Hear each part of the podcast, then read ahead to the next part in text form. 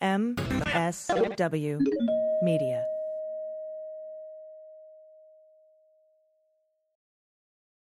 I'm Greg Olear. Four years ago, I stopped writing novels to report on the crimes of Donald Trump and his associates.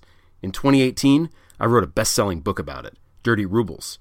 In 2019, I launched Prevail, a bi weekly column about Trump and Putin, spies and mobsters, and so many traitors. Trump may be gone, but the damage he wrought will take years to fully understand. Join me and a revolving crew of contributors and guests as we try to make sense of it all.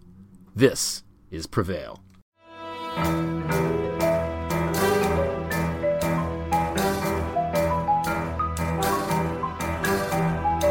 The rule of law is not just some lawyer's turn of phrase. It is the very foundation of our democracy. The essence of the rule of law is that like cases are treated alike.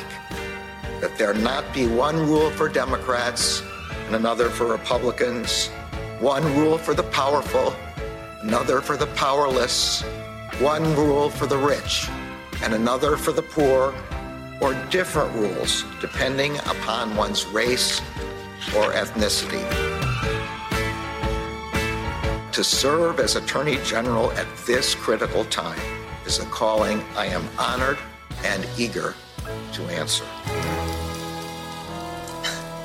So, yeah, now it's clean up on aisle 45 time. And for a long while yet, it is going to be clean up on aisle 45. Hello, everyone, and welcome to episode 101 of Clean Up on Aisle 45. It is Wednesday, December 21st. Christmas is coming, and so are the criminal referrals. I am your co host, Allison Gill. With me, as always, real life lawyer, real life friend, true, true friend, Andrew Torrez. Ah, thank you so much. Happy holidays to you, and um, happy holidays to all of our listeners who got uh, this Monday the uh, final public report report and uh, hearing of the January 6th committee before they are, you know, forcibly dissolved at the end of the year. Uh, my present came early because although all of the documents that are uh, going to be released that are capable of of doing so, right? That is, you know, do not contain uh, otherwise, uh, you know, privileged information or, uh, you know, information that should not otherwise be made public. Um, we got the 154 page executive summary of the January 6th committee report. So, you mean the attorney general didn't stop the executive summary of the report from yeah. being released? And oh. and in, and issue a summary with the words "not" uh, added in front of its key findings. no, it's uh, it's just sort of weird the way we uh, are living in that uh, universe now. Hey, I, I have to say, uh, pursuant to that, since Bill Barr is one of the people that the January 6th committee calls out for testifying truthfully before it. Uh, I, I, thought by far the, the most, you know, kind of a duh moment, but interesting juxtaposition. And we're going to talk a lot about this, but but this is just trivia. Um, is on uh, uh, starting on page 101. Uh, how's that for coincidence? Uh, of the mm-hmm. executive summary uh, under the rather understated, I mean, British in its understatement of uh, headline of select committee witnesses were almost entirely Republican. And by almost entirely Republican, they mean it is three pages of Republicans. And then under Democrats, it says Jocelyn Benson. and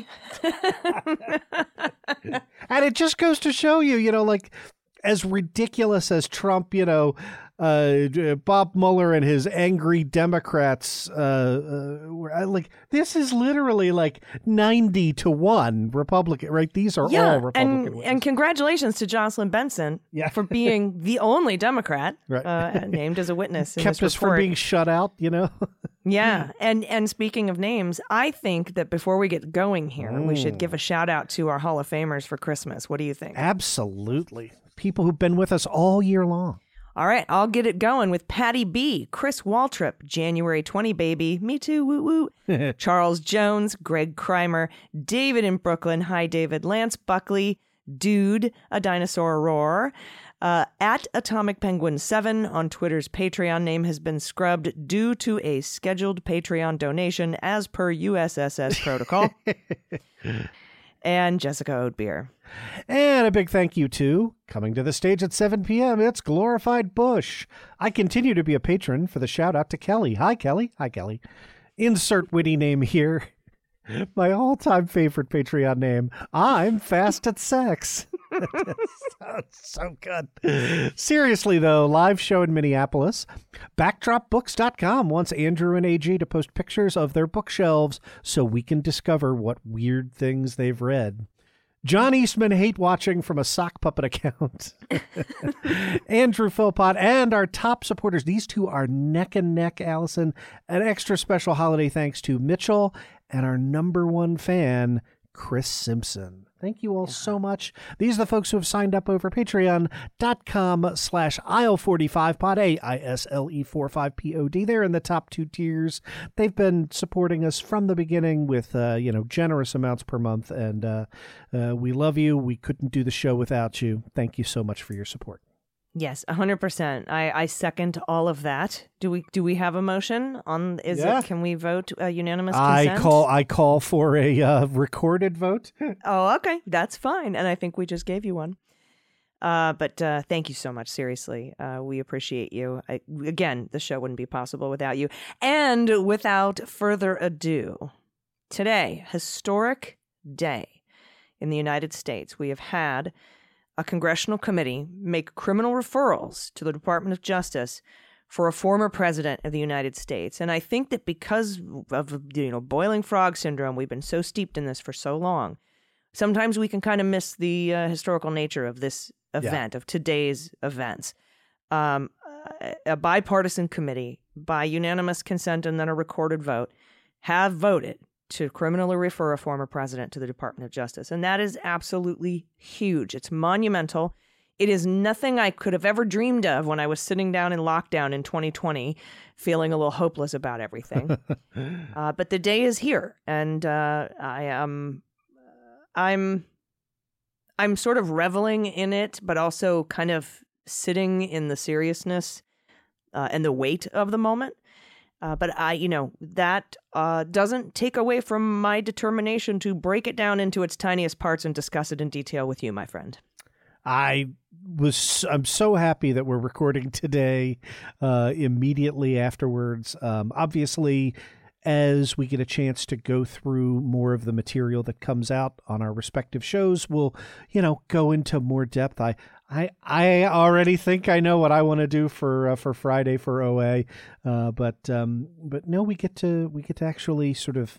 Uh, if not break the news, be among the first to really talk about it in uh, in some serious depth. So, um, what was referred out? Yeah, well, let's see. First of all, I was a little surprised by a 1001 charge.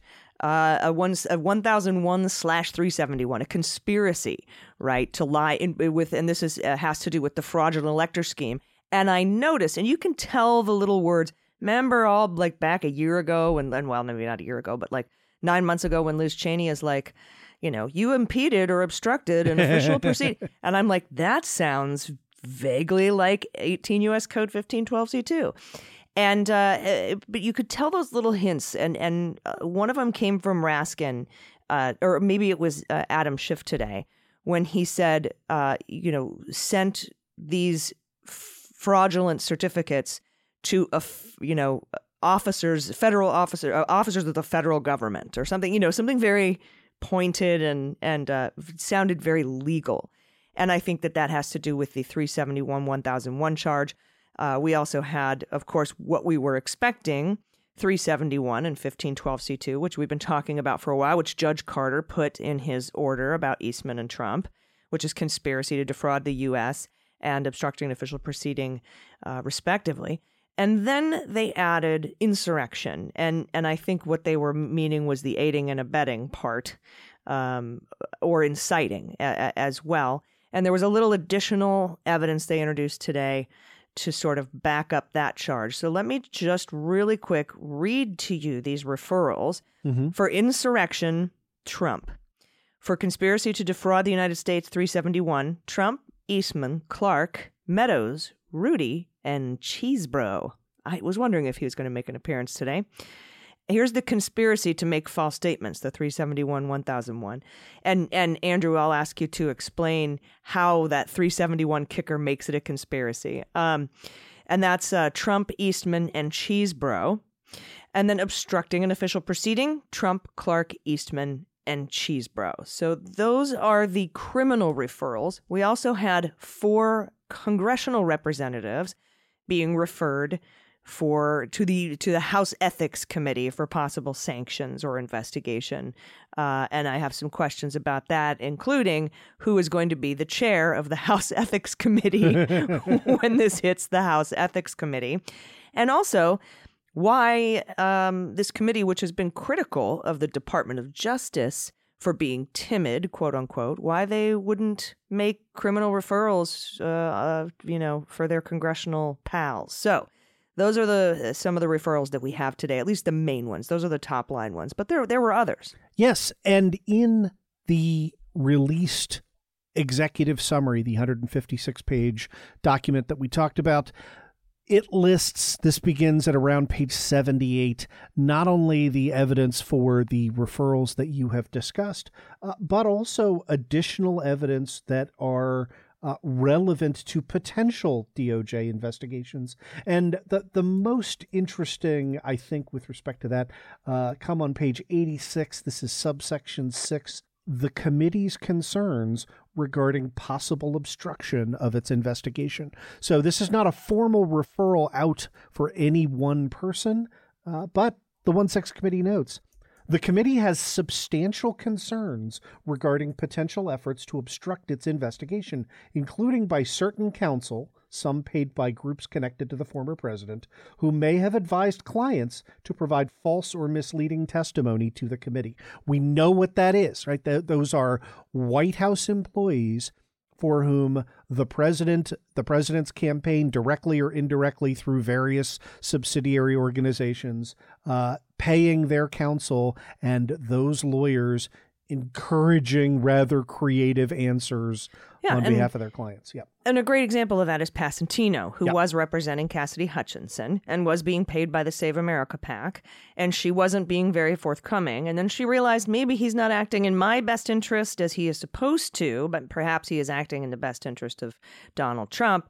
And so she nixed him as her lawyer, got a different lawyer, and then came and did the testimony that we now uh, have come to know as a, as a very full throated and cooperative testimony. Yeah. Uh, so Passantino also, interestingly enough, is a name on the list uh, of in, in, that subpoena that was sent out to 876 million people by the special counsel this past uh, these past couple of few months actually in the fraudulent elector scheme. Passantino's on there. Any communications you had with this guy Passantino. So he also might be wrapped up himself in in the one six uh, a fraudulent elector scheme, or that could be part of an obstruction of justice investigation by the special counsel, which he is charged with investigating also. So we don't really know the details of that yet, but yeah, the uh, uh, the way that the the way that it seems to be worded there in the executive summary is that it wasn't just one.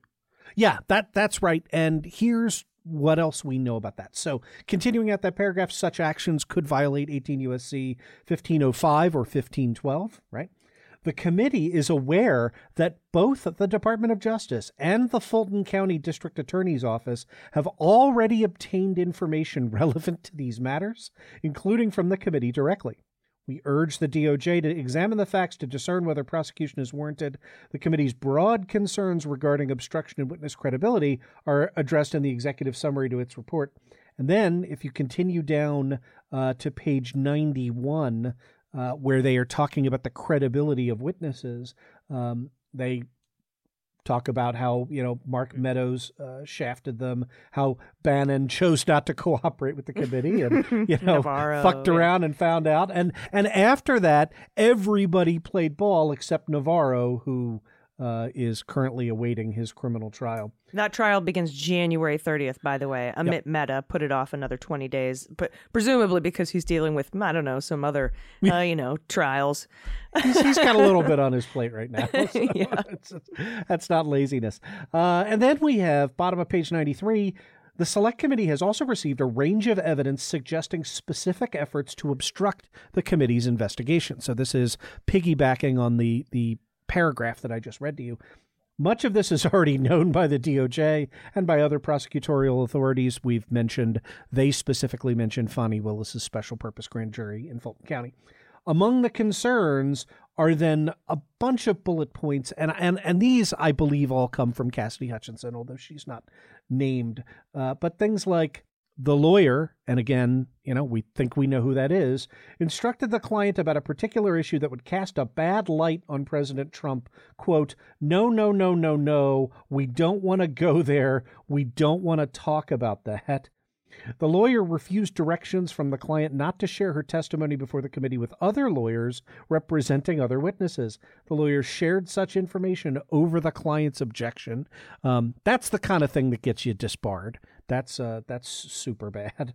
Um, the lawyer did not disclose who was paying for the lawyer's representation of the client, despite questions from the client seeking that information, and told her, We're not telling, quote, we're not telling people where funding is coming from right now, end of quote. So, all of that is a way of saying, uh, you know, you and I were talking about this immediately before going on the air.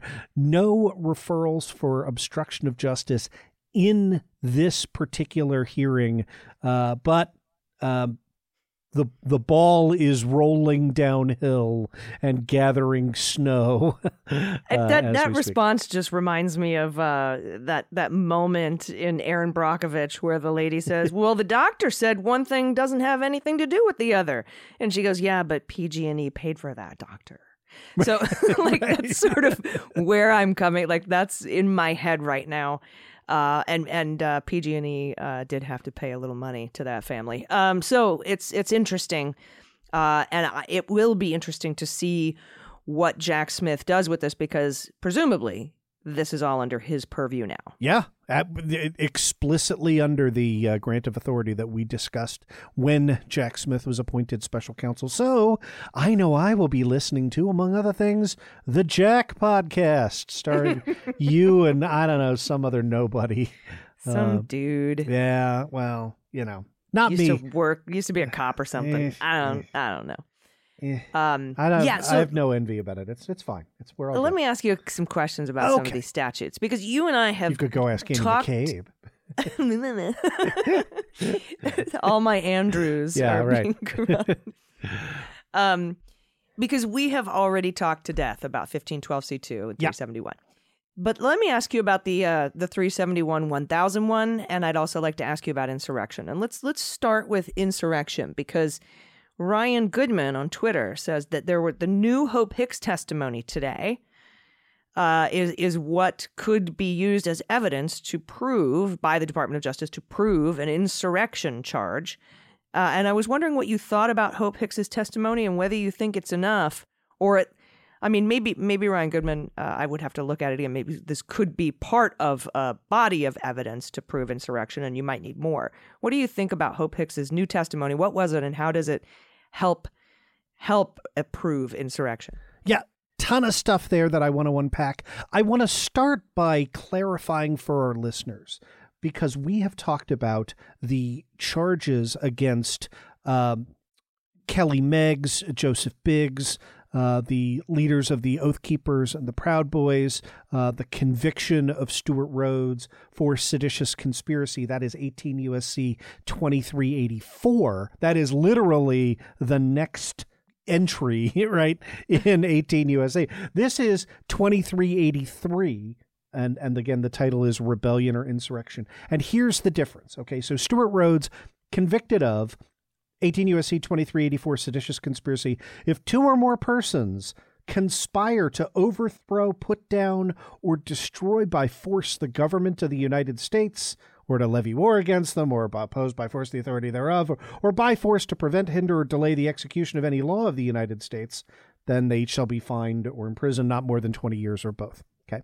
And you and I have said all along that the key difficulty in charging President Trump under this section is the to oppose by force the authority thereof, or by force to prevent, hinder, or delay the execution of any law of the United States. Because the evidence that Donald Trump conspired by force to do that is really not great. Okay. Now, that that is not to suggest that, you know, we're we're being idiots and we're saying like, yeah, no, I just thought Donald Trump was, you know, when he said it's going to be wild on January 6th, you know, like girls gone wild. Like no, we're not idiots, right? Like we know what he meant by that.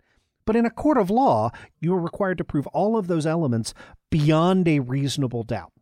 And I would never represent Donald Trump, but if I were Trump's criminal defense lawyer, on this charge, I would look at the jury and say, you must have no reasonable doubt. There must be no other thing that Donald Trump could have meant when he said, "Come out, will be wild," for you to convict on this on this case. And if you think it's possible that "will be wild" could could mean bring your gun, but could also mean, hey, for the first time in history, we're here to protest, uh, you know, peacefully protest the elector count, right? Like it just it there was never a smoking gun that was Trump to Rhodes saying, "Hey, come out here and bring your guns, and we'll make this happen."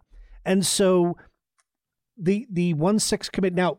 Whether that evidence, I think that evidence exists. Uh, I think Roger Stone likely has it. We're not Yeah. Mm-hmm. foreclosed on the president, ev- the, the former president, eventually being charged with that. But or would- a or a Meadows Trump connection to the Willard, for Yep. example. all of that. But from what we've seen, we do not have that smoking gun. And so, therefore, I was not surprised that seditious conspiracy was not one of the charges referred out today. That's a, a- kind of a long setup for what was referred out was the immediately prior section, 2383. Whoever incites, sets on foot, assists, or engages in any rebellion or insurrection against the authority of the United States or the laws thereof, or gives aid or comfort thereto, shall be fined under this title or imprisoned not more than 10 years or both. And so now you break that down, um, and that this is, I- think, in light of the convictions of folks like Stewart Rhodes, right, that there actually was an insurrection going on, right, uh, becomes easier to charge. Now, again, this is not the kind of criminal statute that is charged very often. Um, I, I have not yet had a chance to do so, but the tentative plan for Friday's OA is I'm going to read all the 2383 cases and tell you how this, you know, these sorts of cases get made.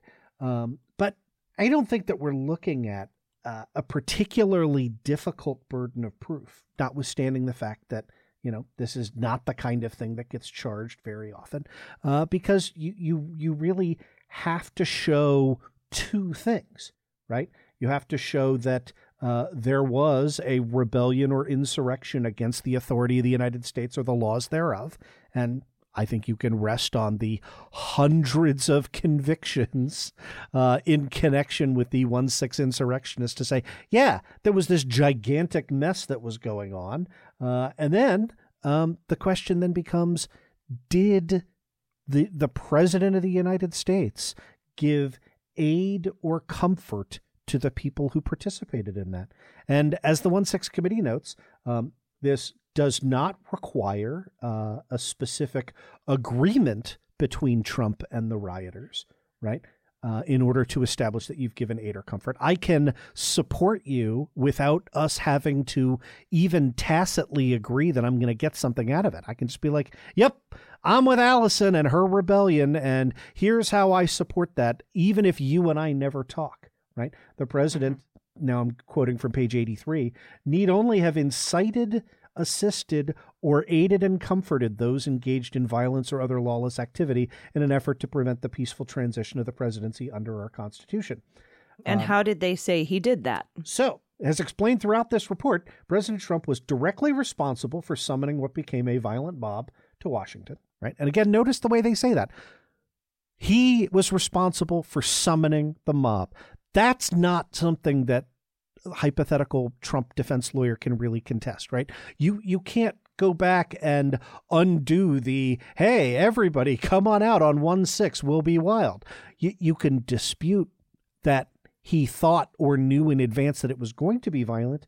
Uh, you can't dispute that uh, that he summoned the mob, and then the question becomes, and this is this is I think just really really smart. Um, what happened as he became unavoidably aware that the mob was turning violent? So one six committee says. During the ensuing riot, the president refused to condemn the violence or encourage the crowd to disperse, despite repeated pleas from his staff and family that he do so The committee has evidence from multiple sources establishing these facts, and that goes to your Hicks question.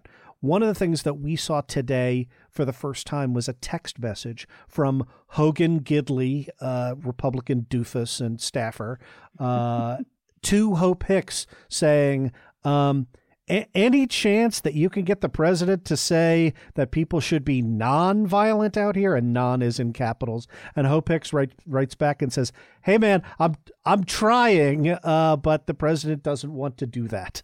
Yeah and um, this was pre-january 6th yeah um, indicating that people at least around trump knew that there could be violence well uh, let me read it directly hicks texted Trump campaign spokesperson Hogan Gidley in the midst of the violence, explaining that she had, quote, suggested several times on the preceding days that Trump publicly state that January 6th must remain peaceful and that he had refused her advice to do so. Her recollection was that Herschmann earlier advised President Trump to make a preemptive public statement in advance of January 6th calling for no violence that day, and no such statement was made. So, again, notice that that's a different level of proof than would be required to say Trump planned out the violence, right? Because, all right, maybe you think that they've got a knockdown case that Trump planned out the violence, then you should be twice as on board with the 2383, right? Because if you are sort of looking at it from a skeptical lawyer point of view, uh, you know, you might express those doubts that I did before. Then you back up and go, all right, yeah, I, am not saying Trump planned violence. I'm saying Trump knew there was violence going on and he fanned the flames. He did, at, at, at worst, at best, he did nothing. And at most, he encouraged it to continue.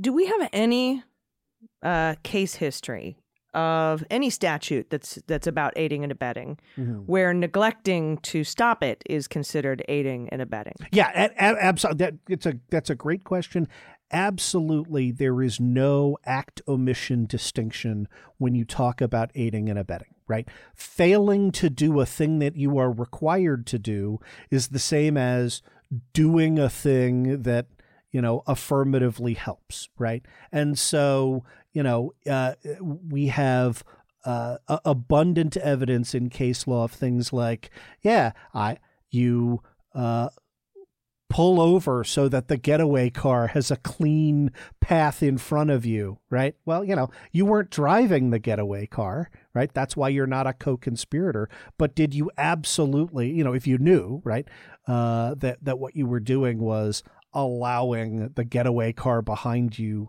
to get away, right?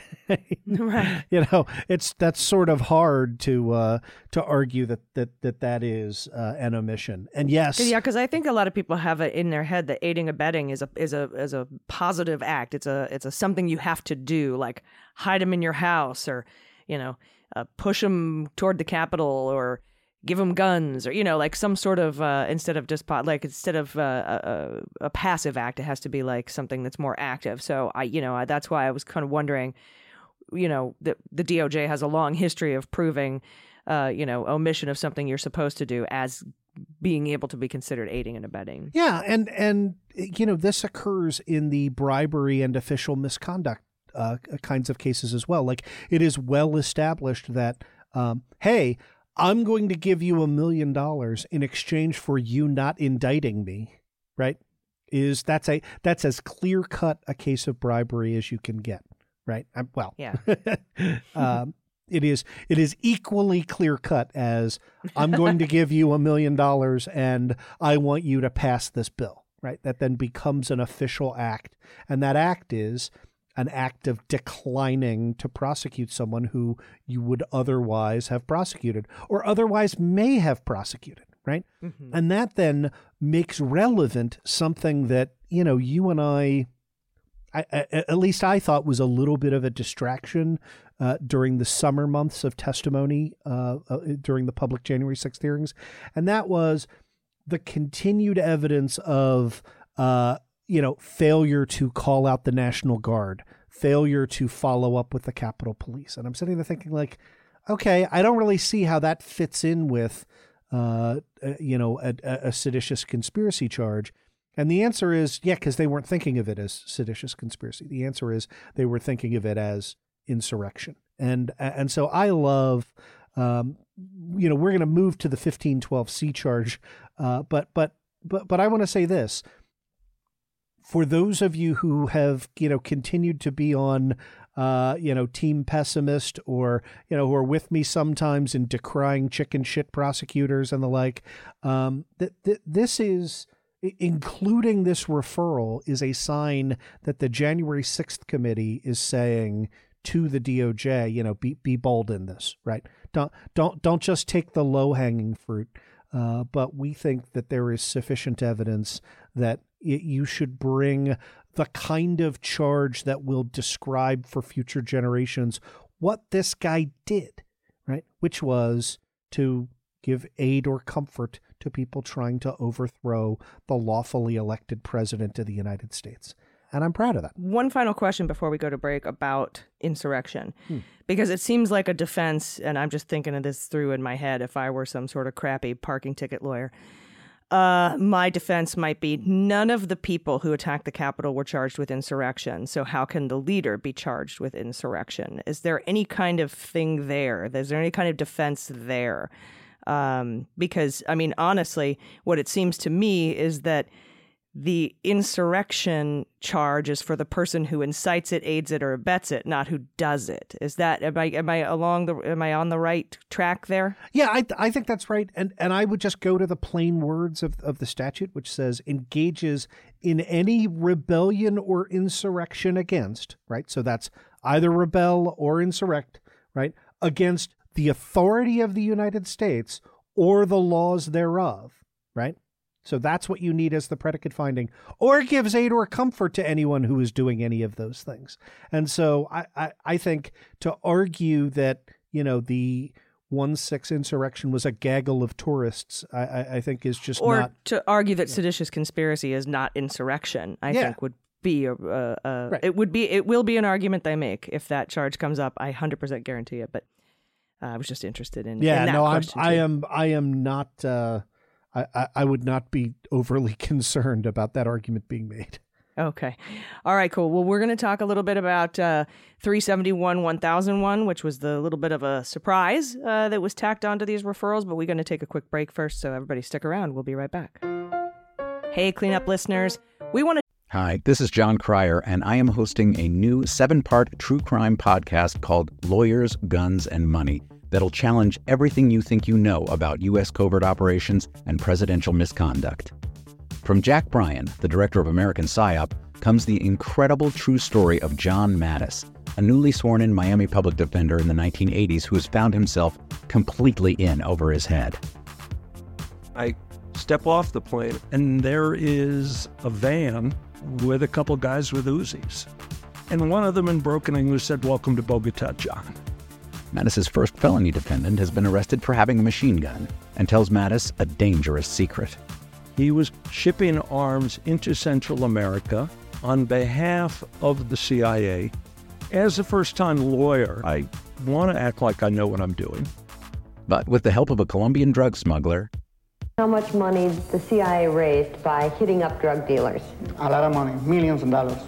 An Alabama mercenary they were prepared to die to the last man. I saw this in them. I saw the fire in their eyes. And they made me their war chief. And a newly elected senator, John Kerry. We are looking at allegations of drug running, gun smuggling, conspiracy to commit murder, and murder itself. He'll fight to free his client. The judge said, Show me in a courtroom how we were at war expose an illegal war being run by the White House. I mean, I wanted him involved, but I didn't want to be on record as doing it. And somehow stay alive in the process. I just escaped a kidnapping by the CIA in Costa Rica. This is Lawyers, Guns, and Money. So you have a man in an Armani suit standing in the bow of a boat with a rocket launcher and says, If I lose sight of you, I will launch. You will be vaporized. Available everywhere starting October 29th, or get it ad free and early starting October 22nd at lawyersgunsandmoney.supercast.com. There you'll find bonus episodes along with exclusive content. Subscribe now. Take a minute to tell you about Future Hindsight, a podcast that takes big ideas about civic life and democracy and turns them into action items for everyday people like you and me. They think about what you can do beyond voting, short of running for office. Turns out there are a ton of possibilities. On Future Hindsight, host Mila Atmos has compelling conversations with public servants, activists, journalists, and more. Together, they tell the story of your power and agency in the future of this American experiment. You'll always get a dose of hope and inspiration on how you can get involved. Future Hindsight is a weekly podcast. You can listen on your favorite app or on futurehindsight.com. So listen and subscribe wherever you get your shows. Hi there, Diana Erickson here, host of the podcast One Sweet Dream, which is a podcast that shines new light on the Beatles, illuminating their story in ways not seen before. This podcast does deep storytelling to get to radical new ideas and insights that transform our understanding of their story. We've always known the Beatles story was exciting and epic, but there is an even bigger, better, sexier, and more beautiful story that's been hiding in plain sight. And that's what I want to share with you. Historians say that it takes about 50 years to tell the story of an event properly. And so here we are, a little over 50 years later, and have I got a great story to tell. So I hope you'll join us at One Sweet Dream Podcast, where we explore the dream that was and is the Beatles. Episodes will be released every Tuesday and Friday, so please subscribe to One Sweet Dream wherever you listen to podcasts. Everybody, welcome back. Andrew, uh, let's move on here to 371 1001 because yep. my question here is I noticed that they used the word conspiracy to 1001. And I think you can almost have a conspiracy to do most stuff in, in Title 18 uh, by kicking, uh, uh put it on a three a 371 kicker, I'll call it. Uh, is that how the 371 statute works? I mean, eh, or is it just for certain uh, statutes under Title 18, or maybe even under uh, uh under other titles? Because it feels like you would get a 1001 charge and then a conspiracy charge, and and how does that sort of pan out in sentencing? Yeah, great question. 371 says if two or more persons conspire to commit any offense against the United States right? Or to defraud the United States or any agency thereof, blah, blah, blah. So, but you the, don't have to have a kicker. It can just be conspiracy to defraud the United it, States. It, it, that, that, is correct. But, but it's the first part that is. Uh, and it's sort of the, the opposite of a kicker, right? It's the underlying. I was trying to think of what, what counts as the opposite of a kicker, and I couldn't come up with a good football reference in time. I'm like, it's not the punter because they're very similar. It's the blocker. yeah, the center. Um, uh, so then the question becomes what is that underlying offense? And so here they are saying Trump and Eastman conspired to uh, break a law, right? To commit any offense against the the United States. What was that offense? That offense was 18 USC 1001. And what were those false statements? That was submitting the false slate of electors uh, to the various state legislatures and around the country. Um, yeah, and, and, and I thought it was interesting that that they pointed that out. They said not only did they put together these fake uh, slates, they submitted them to officials, United States officials in the National Archives, right, and and Congress. They tried to give it to Congress too. So all of that sort of wraps up into into into this conspiracy. Yep, that that that's exactly right. And so notice we have been familiar with 18 USC 1001 in the context of, for example, the Mueller investigation, right? That is, or even you know, in a bullshit in a way, in the Durham the investigation. Durham, yeah. right? the the idea is that you bring a witness in for questioning, and then when that witness lies to you, they have now made, you know, falsified, concealed, or covered up by any trick, scheme, or device a material fact. And that was why, for example, in the Durham prosecution, it became a, a critical aspect of what became a not guilty verdict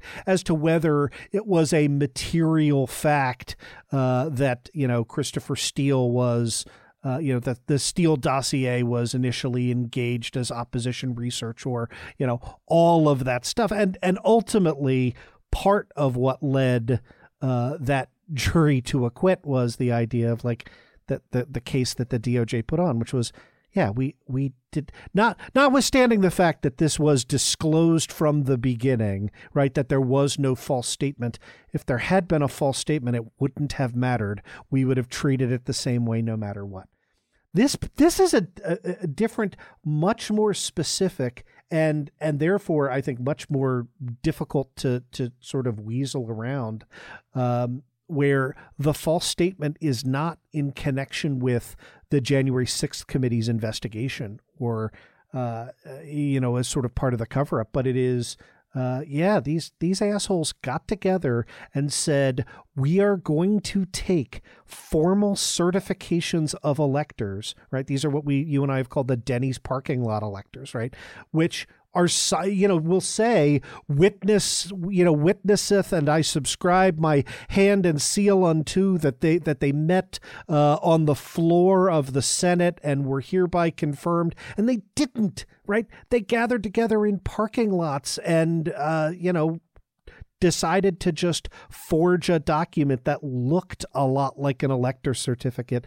And uh, you know, if this if if this is not charged uh, against Trump and Eastman, uh, then you know there, there truly is no justice in this world because this is a knockdown. And how do you tie Trump to it? Because I mean, obviously the defense is going to be no, Rudy did that, Eastman did that, I had nothing to do with it.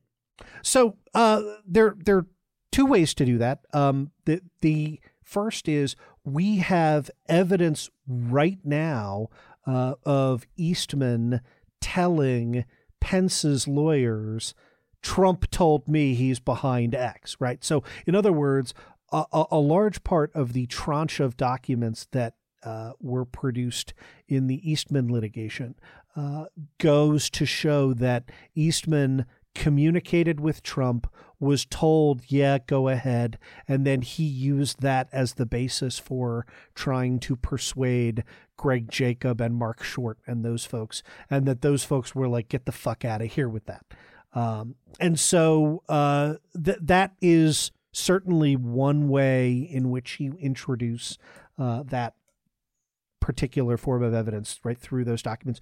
We know Trump doesn't have emails, that doesn't put things in. He's, he's a good mob boss, right? So the other way is you ask people to make reasonable inferences, right? You say, okay, you know, the what Donald Trump is asking you to believe is that John Eastman, without the permission of the president, somehow talked to the counsel for the vice president, and nobody ever said to him, Hey, man, you're not allowed in the building right? I, it, mm-hmm. it, it, it, you could decide that that this could all be, you know, Bart is the is the mafia boss, but um, does that does that pass the smell test, right? You can remember that, you know, as a as a juror in a criminal case, the bar is very very high right? You have to you have to believe that someone is guilty beyond a reasonable doubt.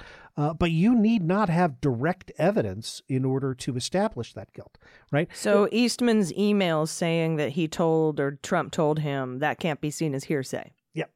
Um, oh, could it be seen as hearsay for for proof of the uh, of of the truth thereof? Um, it it it it it absolutely would be, uh, but for the fact that you can almost certainly get those in under any number of hearsay exceptions. Um, right. So, yeah. Okay, cool. Uh, and then a uh, question for you also. Well, you wanted to talk about 1512, right? Yes, because I think you were exceptionally prescient in discussing this last week in terms of the DOJ appealing to the DC Circuit uh, the question of what counts as sufficient proof under 18 USC uh, 1512C. And I expressed at the time, you know, sort of just how oddball uh, the contrary minority reading, which I, I think uh, we're all in agreement is uh, you know that the DC Circuit is is about to reverse on. Just how extreme a minority uh, view that is, and one more thing that I found that sort of supports our position is I pulled up the federal pattern jury instructions. And a lot of these charges, right? 2383 never gets charged. So there aren't pattern jury instructions for what you tell a jury to look for to prove uh, rebellion or insurrection or seditious conspiracy. It just doesn't happen enough. But in cases that get tried all the time, what a pattern jury instruction is, just you know, for the benefit of our listeners, I know you know this, is these are fixed words to explain to the jury each and every time so that it's consistent across all juries what the standards they're using to return a verdict of guilty or not guilty, right? And so here are the pattern jury instructions for 1512C2. Super easy. You must find beyond a reasonable doubt, first, that there was a pending official proceeding. Okay. There, there was, right? The joint session of Congress to open and certify the electoral count. Second, that the defendant had knowledge of the pending proceeding. All right, that's not even for Donald Trump and his stupidity. Like, we know that he knew the significance of 1 6 in that proceeding. Third, that the defendant obstructed, influenced, or impeded, or attempted to obstruct, influence, or impede the official proceeding. Okay. I, we can talk about that, but uh, that's been pretty much the entirety of the evidence that the January 6th committee has uh, compiled. Yeah. And he did impede it, and even if he didn't, there's an or there that he attempted to. So, right. uh, but it but it was delayed. It was hours. impeded, absolutely. Yeah, it was. That, that's mm-hmm. the definition of impedance, right? Mm-hmm. That is, there's an obstacle in your way, and you have to go around it. It take time. Okay. And fourth, that the defendant did so corruptly. And remember, we thought that that was going to be a challenge at the outset. One of the things that I love uh, that this executive summary does, um, and this is uh, in the uh, this begins at page seventeen and continues for what uh, five pages right through through page twenty one, is it has uh, uses the Microsoft Word divide into two columns and has as boxes on the left hand side, things that trusted campaign advisors told Donald Trump, right? So let's just start with the first one. Then Deputy Attorney General Jeffrey Rosen on December 15th, 2020. Rosen testifies. And so he said, Well, what about this? I saw it on the videotape somebody delivering a suitcase of ballots. And we said, It wasn't a suitcase, it was a bin. That's what they use when they're counting ballots. It's benign, right? So that's on the left hand page, 1215. And then it says, President Trump one week later, you know, one week later, uh, mm-hmm. uh, 1222. There is even security camera footage from Georgia that shows officials telling poll watchers to leave the room before pulling suitcases of ballots out from under the tables and continuing to count for hours.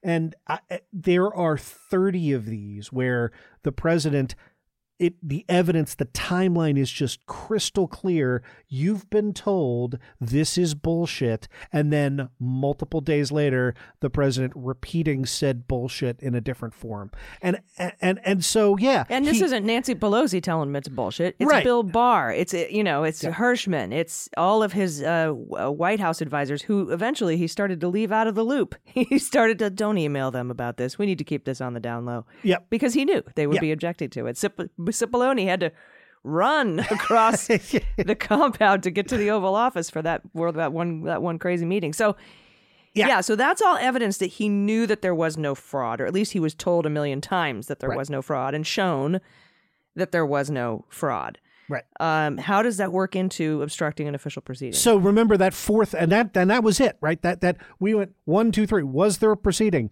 Did he know about it? Was it obstructed? And then the only remaining element you have to prove is was that obstruction? Did he do so corruptly? Right. And the counter argument will be that we know Donald Trump will make like the nope, I totally believed in this total fucking nonsense that no rational person could possibly believe in.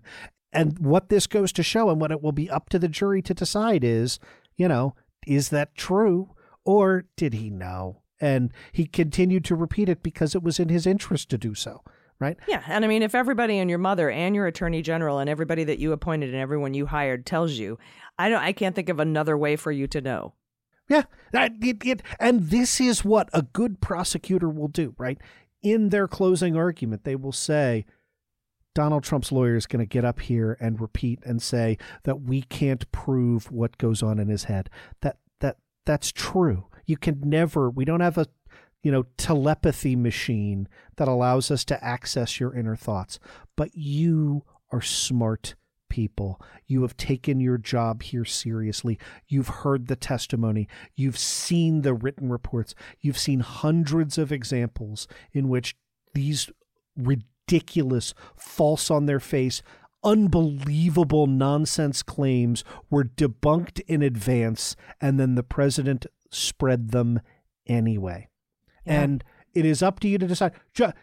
Could he be the stupidest man alive who just also happens to repeat the things that are in his self interest? Is he 10 second Tom yeah. from 50 First Dates, where he forgets 10 seconds after every time somebody tells him something? Uh, yeah, no, it seems pretty open and shut. And there's that whole willful blindness argument as well. Yep. And that's and that's what the prosecutor will say is I I trust you. Go back into that room and you tell me when somebody when something is debunked, not once, not twice, not it's a close call, but over and over and over again, and you say it anyway you tell me whether that's corrupt or not. Yeah, true. I just have two more questions for you. Andrew. All right. The first one is about sentencing because I've seen this a few times where they don't really have sentencing guidelines for things like treason and seditious conspiracy and insurrection. So I wanted to ask you what the sentencing guidelines for Donald Trump would be for 1512C2 which would, I think, encompass the same sort of sentencing guidelines were he indicted and convicted for insurrection. And it might, and, and, and I think because these are the same, you know, groups of crimes and actions, they would probably be able to be served concurrently. So I think we might be able to get a good idea if he's convicted what kind of sentence he would get by looking at the sentencing guidelines for 1512C2. So, having done so, I will tell you without being aggressive right? Without coming for additional arguments uh, that that I'm going to list, or without filing uh, what I would file in this case, which is a memorandum requesting an upward departure, right? That says there are things that are not articulated, but if ever there was a case that's that that is going that is that is egregious by comparison, it is the sitting president of the United States behaving in this way. Take all that out. How does 70 to 87 months. That is six to seven years in prison. How does that strike you? Uh, it strikes me as kind of what I thought. Yeah. Um, you know, that's right around where I figured it would be. The max is 20. He uh, oddly doesn't have a criminal past. I did, yeah, I know, yeah. It's, it's killing me that he's in column one. So let's. so now let me explain how I got there. We've talked about this before. Uh, the way in which the U.S. sentencing guidelines work is you have a sentencing table. The columns are columns one through six, which has to do with your criminal history.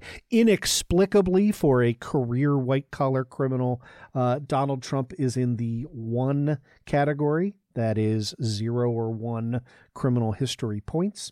Uh, and uh, in connection therewith, uh, we have uh, you go you assign a numerical value uh, to uh, which is a base offense level. that is set forth in the sentencing guidelines, and then you have additional add-ons and subtractions based on the conduct. So, um, 15, 18 USC 1512 C2 is governed by Section 2J 1.2 of the Sentencing Manual, base level of 14. Okay. 14 in and of itself is in the highest category, Zone D. You know, you're serving time in jail. You're not going to halfway house. You're not getting probation. Uh, and then you increase uh, by eight levels if the offense involved causing or threatening to cause physical injury to a person or property damage in order to obstruct the administration of justice, yes. Uh, if the offense resulted in substantial interference with the administration of justice, you increase by three levels. And if the offense was extensive in scope, planning, or preparation, you increase by two levels. That gets you to 27. If you want to argue uh, that it involved domestic terrorism, which I would 100% argue, mm-hmm. you would add 12 more levels on top of it. That would take you to a 39 uh, which is 262 months in prison, 20, 23 years. Um, I have no idea if they're going to make that argument. But what I'm saying is, at its most passive, at its basic, uh, you were still talking six to seven years with the potential for a very, very huge uh, back end if uh, the DOJ wants to argue that this was domestic terrorism, which I think unquestionably it was. So there you go. And our most 18 U.S. Code Title 15, et ceteras, uh, the obstruction, you know, group, are they mostly run along the same lines? And the reason I ask is because a totally separate crime that has nothing to do with this set of crimes that would likely be served consecutively for Donald Trump would be the 1519 obstruction documents case thing. So is that different? I mean, it's the same max. I'm assuming it would be the same sort of six to seven years. It it it would it it's applied under a slightly different section, and so you know you don't have the same level of escalators. So you would wind up starting at the base 14 um, and you know you could so you could have a three to four years as opposed to six to seven, but but Okay. but similar.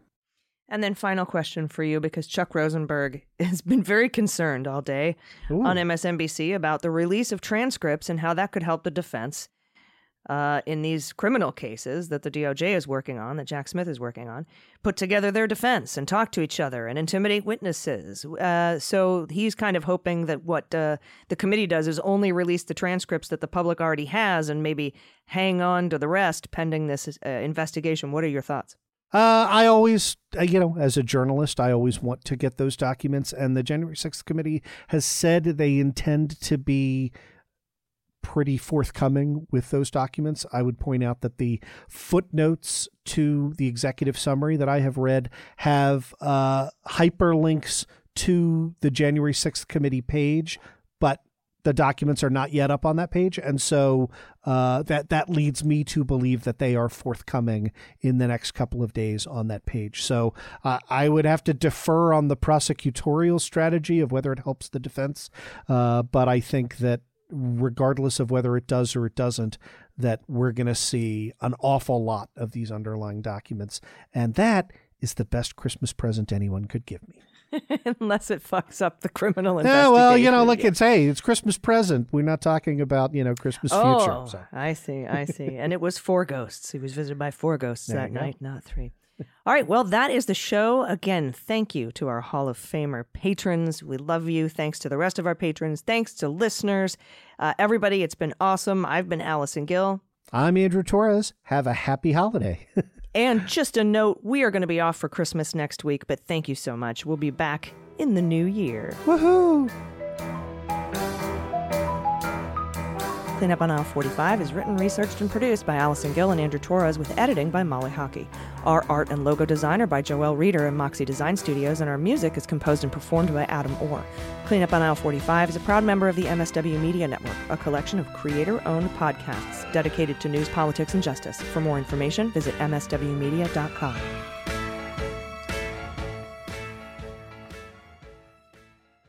MSW Media.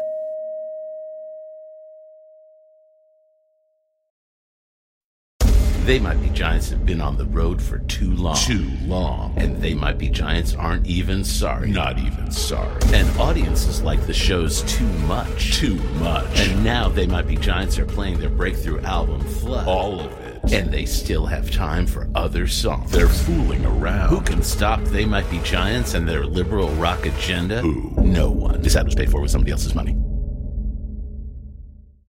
Hi, this is Jon Cryer, and I am hosting a new seven part true crime podcast called Lawyers, Guns, and Money that'll challenge everything you think you know about U.S. covert operations and presidential misconduct. From Jack Bryan, the director of American PSYOP, comes the incredible true story of John Mattes, a newly sworn in Miami public defender in the 1980s who has found himself completely in over his head. I step off the plane, and there is a van with a couple guys with Uzis. And one of them in broken English said, Welcome to Bogota, John. Mattes's first felony defendant has been arrested for having a machine gun and tells Mattes a dangerous secret. He was shipping arms into Central America on behalf of the CIA. As a first time lawyer, I want to act like I know what I'm doing. But with the help of a Colombian drug smuggler, How much money the CIA raised by hitting up drug dealers? A lot of money, millions of dollars. an Alabama mercenary, They were prepared to die to the last man. I saw this in them. I saw the fire in their eyes. And they made me their war chief. and a newly elected Senator, John Kerry. We are looking at allegations of drug running, gun smuggling, conspiracy to commit murder and murder itself. He'll fight to free his client The judge said, Show me in a courtroom how we were at war. expose an illegal war being run by the White House, I mean, I wanted him involved, but I didn't want to be on record as doing it. and somehow stay alive in the process. I just escaped a kidnapping by the CIA in Costa Rica. This is Lawyers, Guns, and Money. So you have a man in an Armani suit standing on the bow of a boat with a rocket launcher and says, If I lose sight of you, I will launch. You will be vaporized. Available everywhere starting October 29th, or get it ad free and early starting October 22nd at lawyersgunsandmoney.supercast.com. There you'll find bonus episodes along with exclusive content. Subscribe now.